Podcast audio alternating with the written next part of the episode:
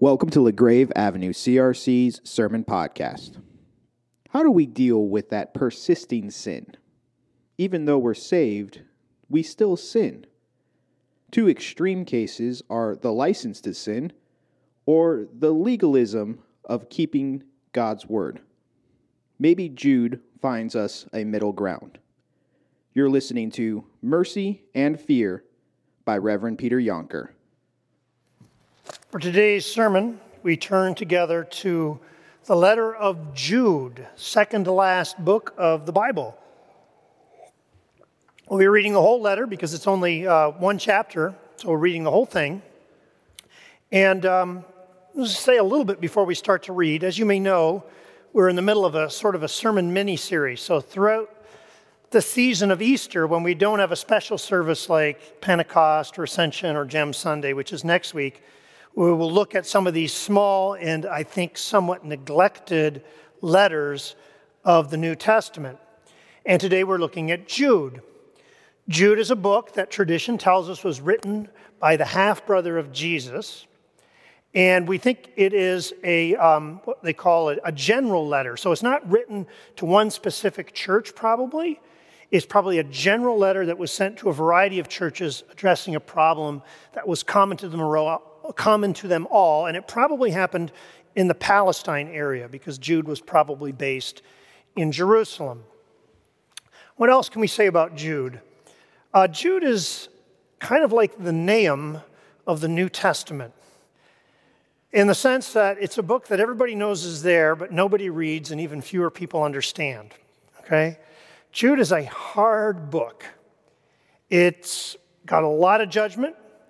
When you read it, it will leave you confused and it will make you it will make you wince. It's not easy to read.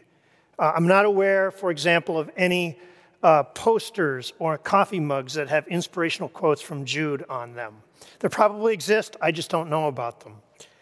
Um, and here's what the great Bible scholar Raymond Brown actually said about the book of Jude. He said this: "We owe Jude reverence because it's a book of sacred scripture, but its applicability to ordinary life remains a formidable difficulty."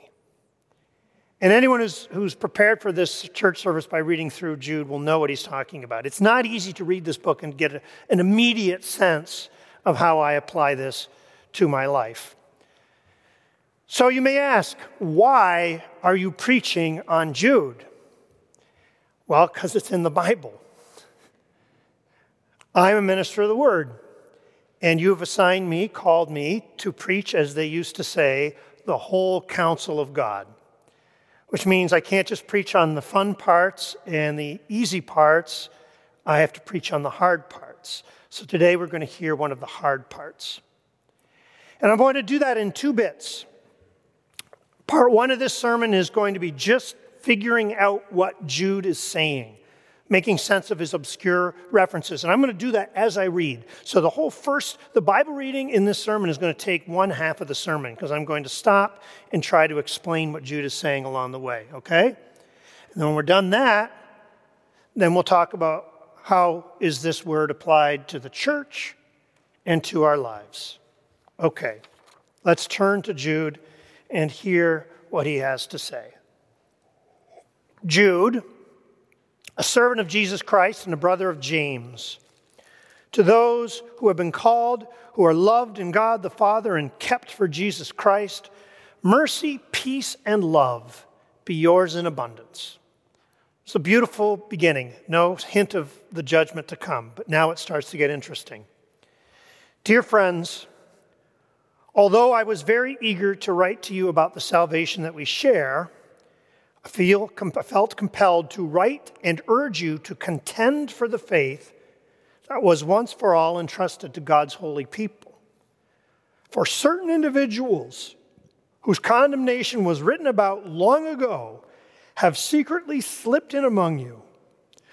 They are ungodly people who pervert the grace of our God, the blood of Jesus Christ, into a license for immorality and deny Jesus Christ, our only sovereign and Lord.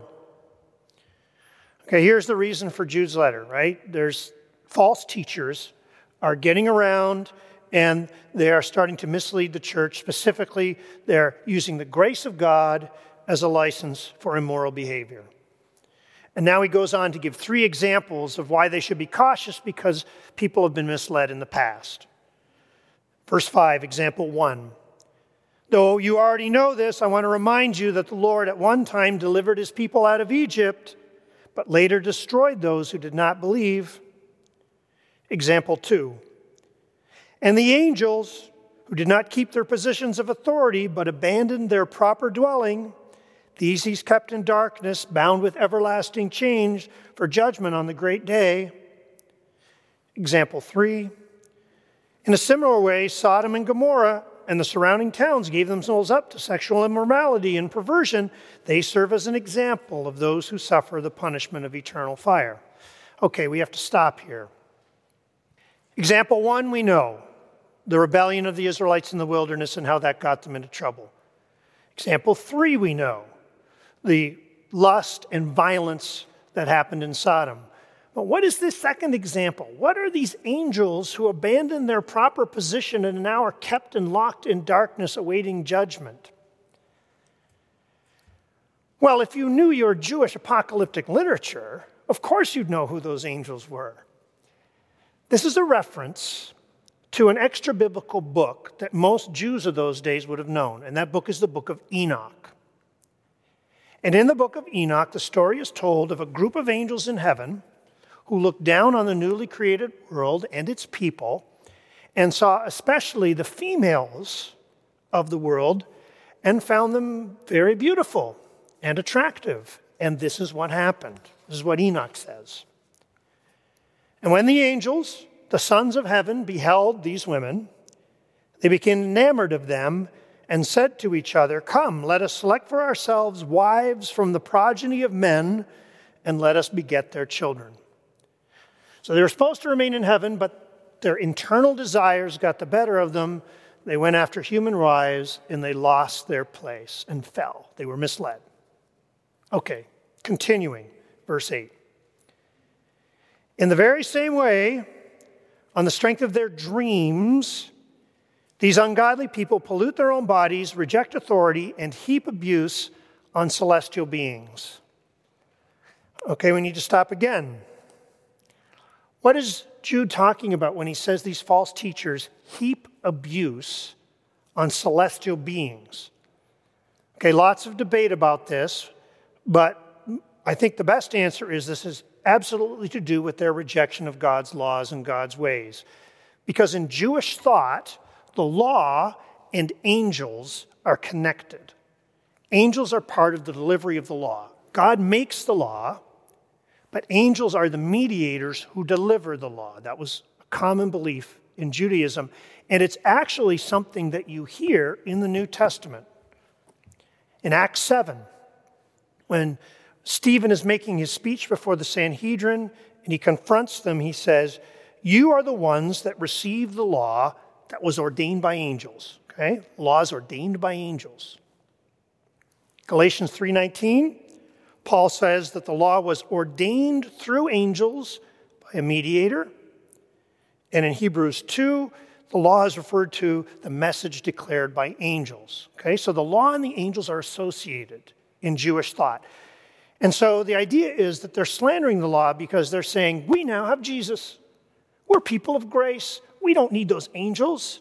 They gave us the law. We're not people of the law anymore. Forget that law. Forget those angels. Slandered them. Verse nine. But even the archangel Michael, when he was disputing with the devil about the body of Moses, did not himself dare to condemn him for slander, but said, "The Lord rebuke you."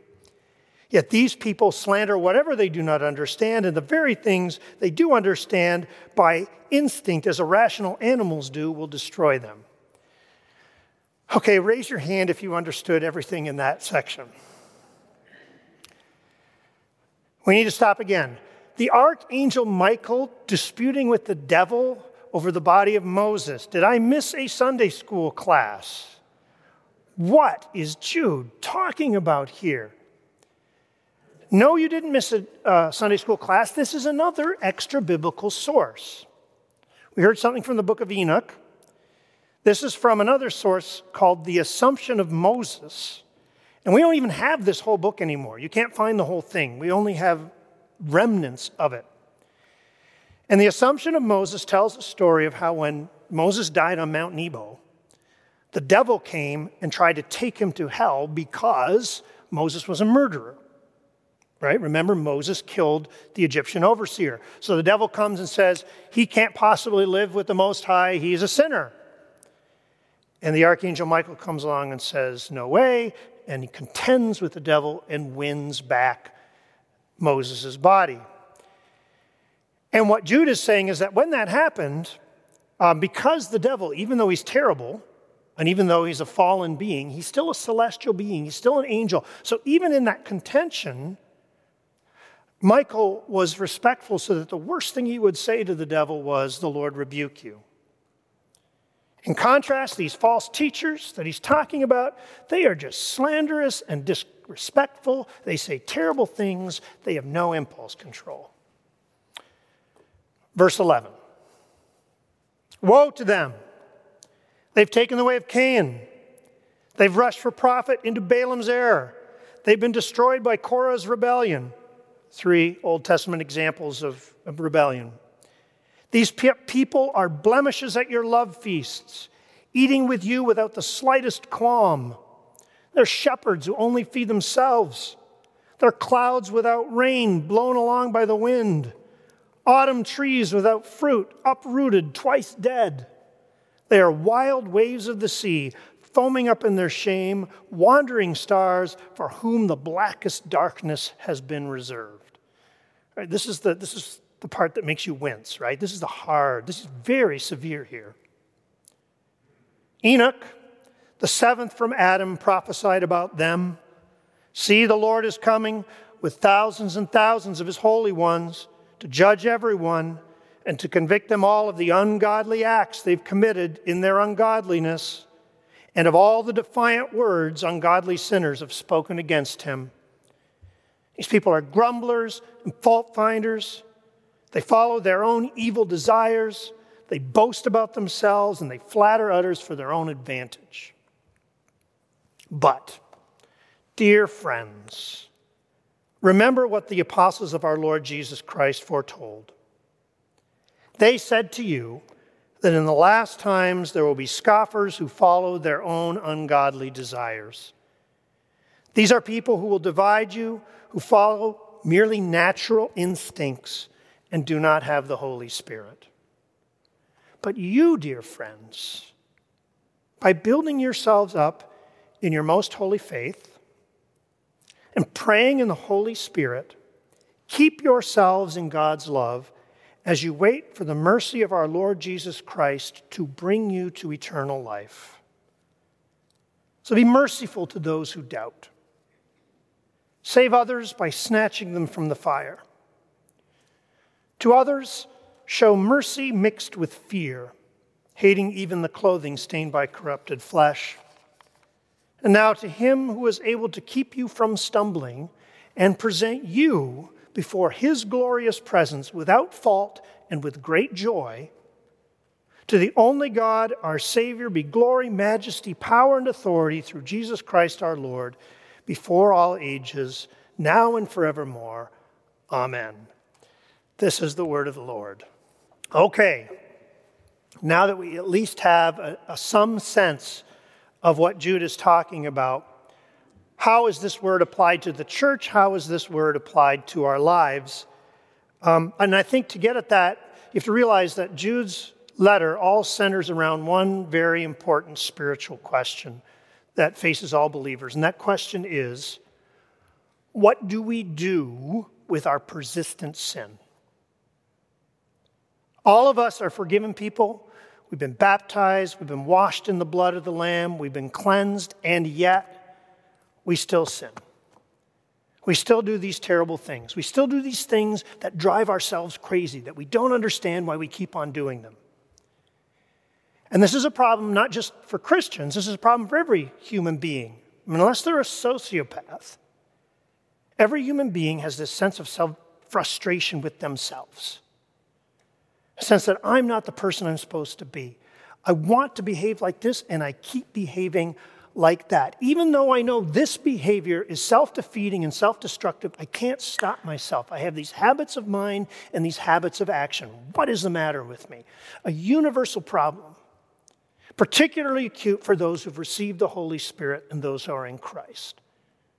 We do these things, and we feel guilt, and we feel shame. When you're read Jude, you realize that he's challenging one of the false answers to this problem that rose up in the early church.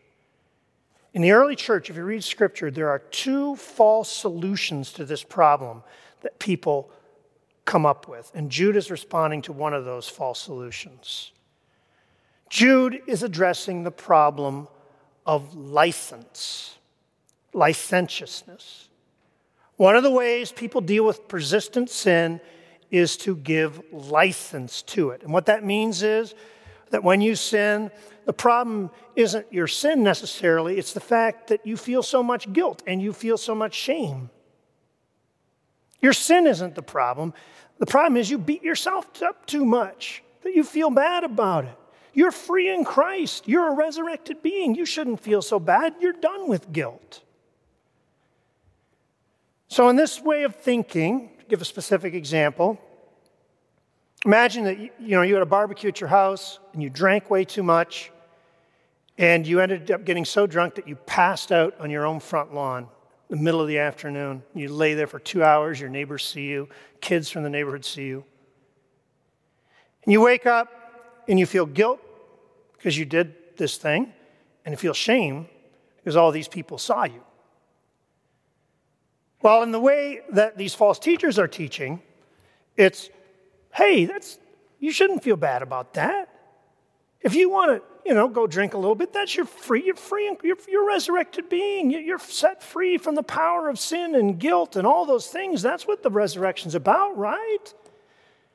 That's your business if you want to do those things. And who are those people to do, to judge you? If you got friends who are judging you and making you feel bad and putting negativity into your life, you got to get new friends. Find some people who affirm you, make you feel good about yourself. Read Jude closely, and it's pretty clear that that's the line that these false teachers are taking. Verse four, they pervert the grace of God, this freedom that we have in Christ, use grace, as a license for immorality. Verse sixteen, they simply follow their own evil desires. If it feels good, they do it. I mean, I think if you're listening closely, you hear Jude repeatedly talk about giving into instinct like they were animals, right?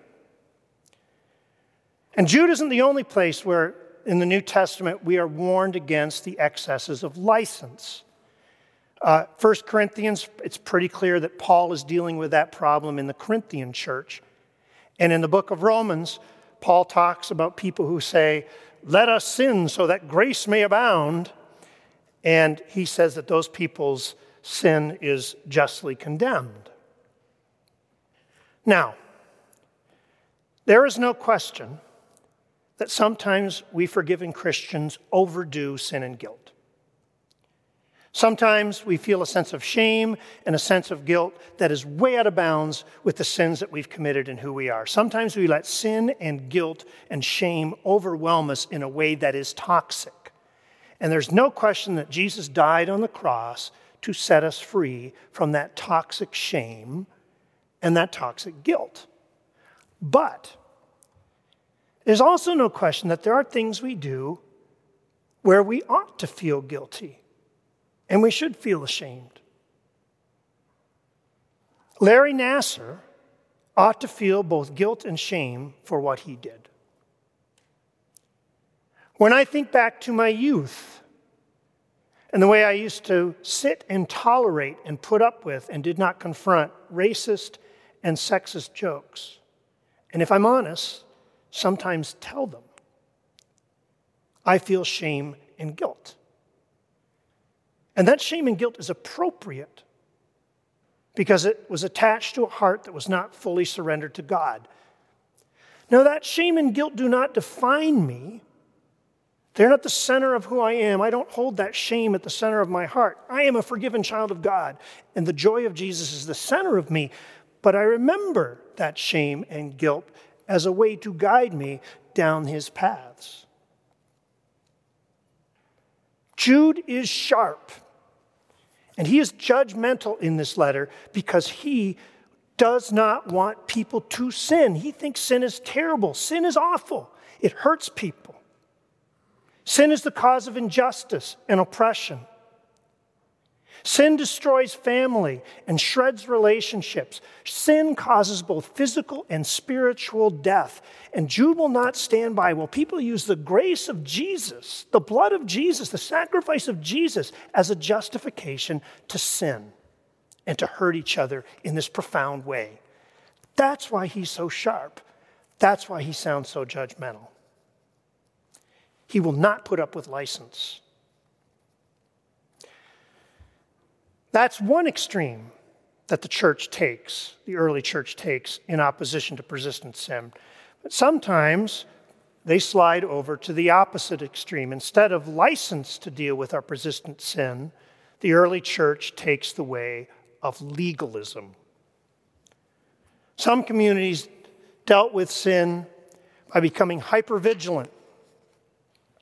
When a church community strays into legalism, everyone's looking at each other and making sure they keep every single last rule, ready to jump down each other's throat if there's one misstep.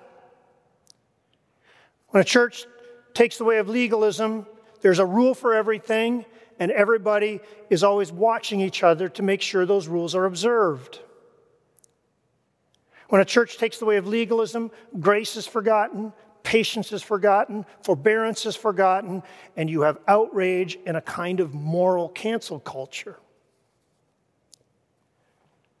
The New Testament definitely speaks out against this way as well. Paul is constantly fighting legalism. And that's the whole book of Galatians. The Galatians want the church to keep every single last one of the Old Testament laws, and Paul says, please, if we're saved by our works, why did Christ die? Right? This is grace. Grace is at our center. Forgiveness is the center of who we are, says Paul. And if we're old enough, I'm guessing some of you lived in a Christian Reformed church that experienced a little bit of legalism. I didn't experience it quite as much as some, but I know I talked to some of my older ministerial colleagues who tell stories of other colleagues who would go to a new church and after about six months get a visit from the elders about a sin they were concerned about. Uh, the, apparently the minister's wife was wearing shorts about town, and did she have no shame? That's legalism. And if you think I'm exaggerating, I won't say who it was. Someone from this church came to me this morning, a minister's spouse, retired, and told me that she was told in no uncertain terms that she was not allowed to wear slacks around town, that that was forbidden. And that's legalism. Everybody watching each other. So you have two destructive ways about dealing with persistent sin. License, everything goes, we're forgiven. Legalism, nothing gets passed. The New Testament clearly says no to both those ways of dealing with that sin. So if that's not how we do it, if those ways are not the answer, how do we as a community deal with our persistent sin? Maybe exactly in the way that Jude says. But you, dear friends, keep yourself in God's love by building yourself up in the most holy faith, praying in the Holy Spirit, as you wait for the mercy of the Lord to bring you eternal life. As you wait for the mercy of the Lord to bring you eternal life. Despite the harsh tone of this book, the mercy of Jesus Christ is at the center of Jude. When he begins his letter, what does he wish for the community? Mercy, peace, and love be yours in abundance. May you be a community filled with mercy. And when he describes Jesus' return, what does Jude say Jesus will bring with him? Mercy. And when you find someone who doubts, what do you show that person? Mercy. Have mercy on those who doubt. And what do you say to your fellow church member who's really struggling with their sin? What do you show to them? You show them mercy, mixed with fear because sin is bad, but you show them mercy. In this community, we don't deal with our sin by trying to nag each other into righteousness, nor do we sweep away sin because we hate it. We take our persistent sin and we fall on our knees together before the cross of Jesus Christ our Lord. And we say, Lord, I know I'm your child, but I'm struggling.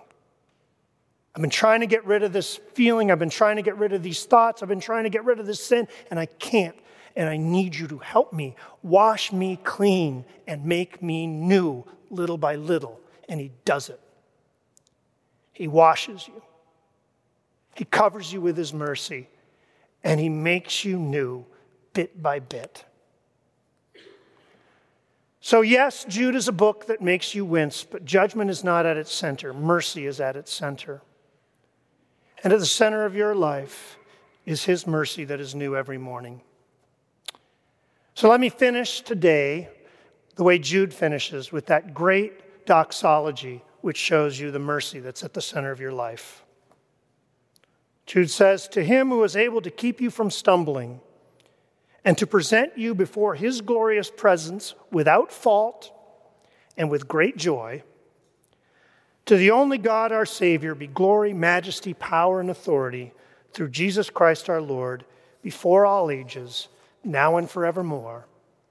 Amen. Let's pray. Lord, you know how each and every one of us struggle with some part of the persistence of sin in our life. We thank you that here in this place we find a community of mercy. Lord, let your mercy fill us. We fall on our knees again today. And we ask you to give us the strength by your Spirit to change us bit by bit by bit. Lord, thank you for that promise that one day we will appear before you without fault and with great joy. In Christ's name we pray. Amen.